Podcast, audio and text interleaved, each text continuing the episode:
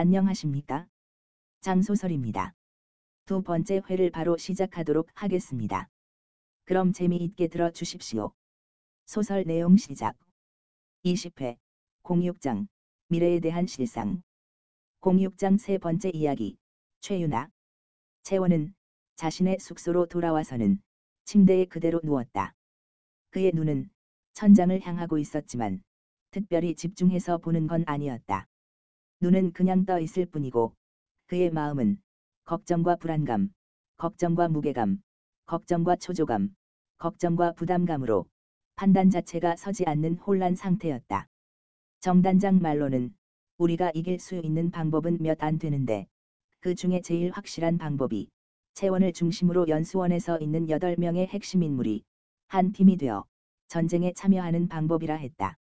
그리고 그 팀의 팀장이 자신이라 했다. 더군다나 8명의 핵심 인물 중에서 자신이 필수 핵심 인물이며 전쟁에 이기기 위해서는 자신은 무조건 전쟁에 참여해야 한다고 했다. 그것 때문인지 모르지만 채원은 미래를 짊어져야 한다는 부담감 때문에 점심도 그른 채 방에서 고민에 쌓여 있었다. 이건 일생일대의 가장 심각한 일인데. 휴 물결표 사인. 어떡하냐? 채원은 누워서 멍하니 천장만 바라보며 한숨만 계속해서 쉬고 있었다. 휴 물결표 사인. 어떡하지? 또 멍하니 시간이 흘렸다. 휴 물결표 사인. 어떡하지? 그러다가 채원은 갑자기 뭔가가 생각났는지 벌떡 일어나 앉았다. 그리곤 혼잣말로 중얼거렸다. 다만 유나에게 먼저 말해 보라고 했었지. 그리고 혼자 빙긋 웃었다. 유나도 나에게 관심 있다고 했지? 크크, 마냥 나쁜 것만은 아니네. 그래, 유나를 먼저 찾아가 보자. 근데, 뭐라고 말을 꺼내지?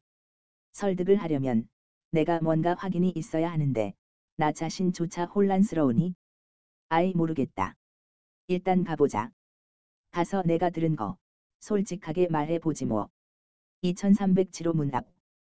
거기는 최윤아라고 적혀 있었다. 똑똑. 누구세요? 나 채원이야. 잠깐 얘기할 수 있어. 유나는 문을 열어주었다. 유나 또한 다른 사람들과 마찬가지로 지금의 상황이 이해가 되지 않아 공황 상태였다. 그래서 혼자 끙끙거리며 고민하고 있는데 채원이 자신을 방문하니 아무래도 혼자보단 같이 얘기를 하면 서로 의지가 되지 싶어 채원을 반겼다.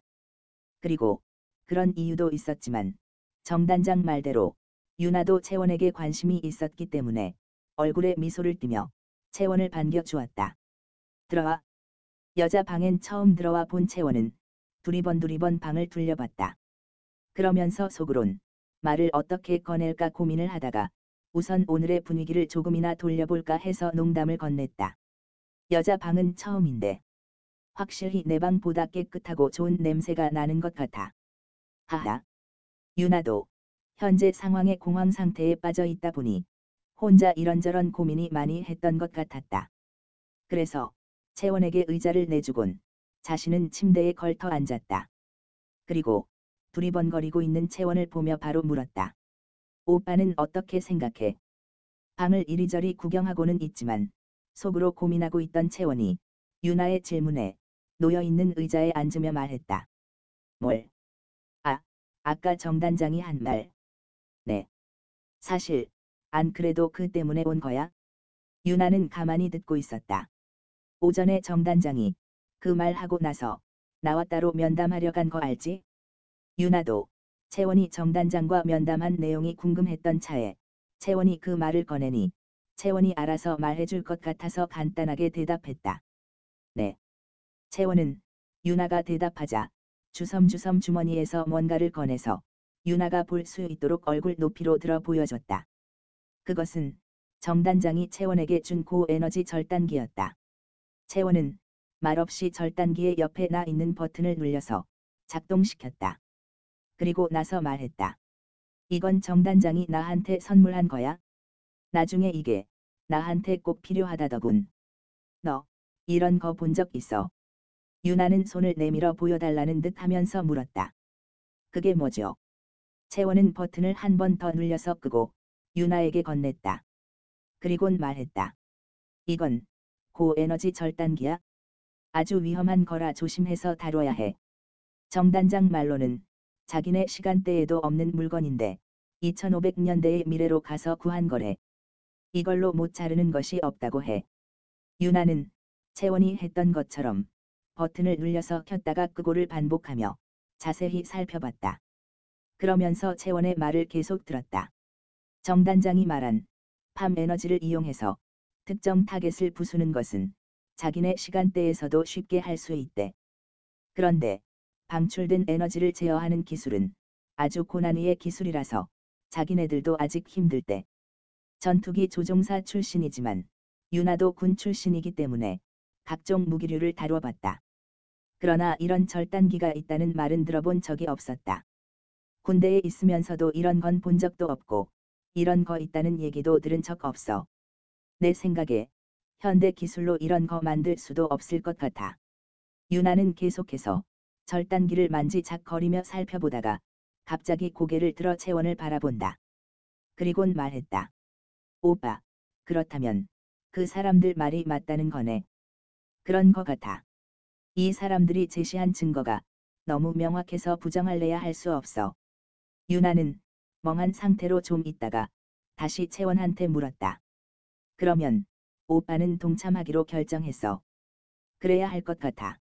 아까 정단장과 단독 면담할 때 정단장이 이런 말을 했어.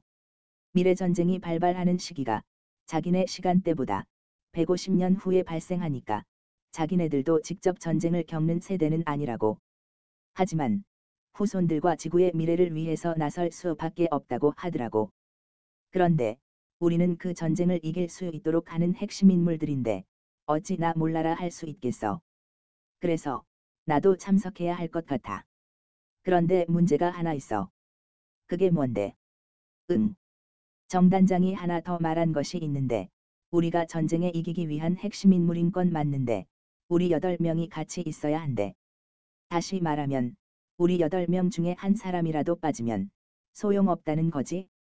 내가 유나 널 찾아온 것도 그것 때문이야. 내가 뭘 해주면 되는데.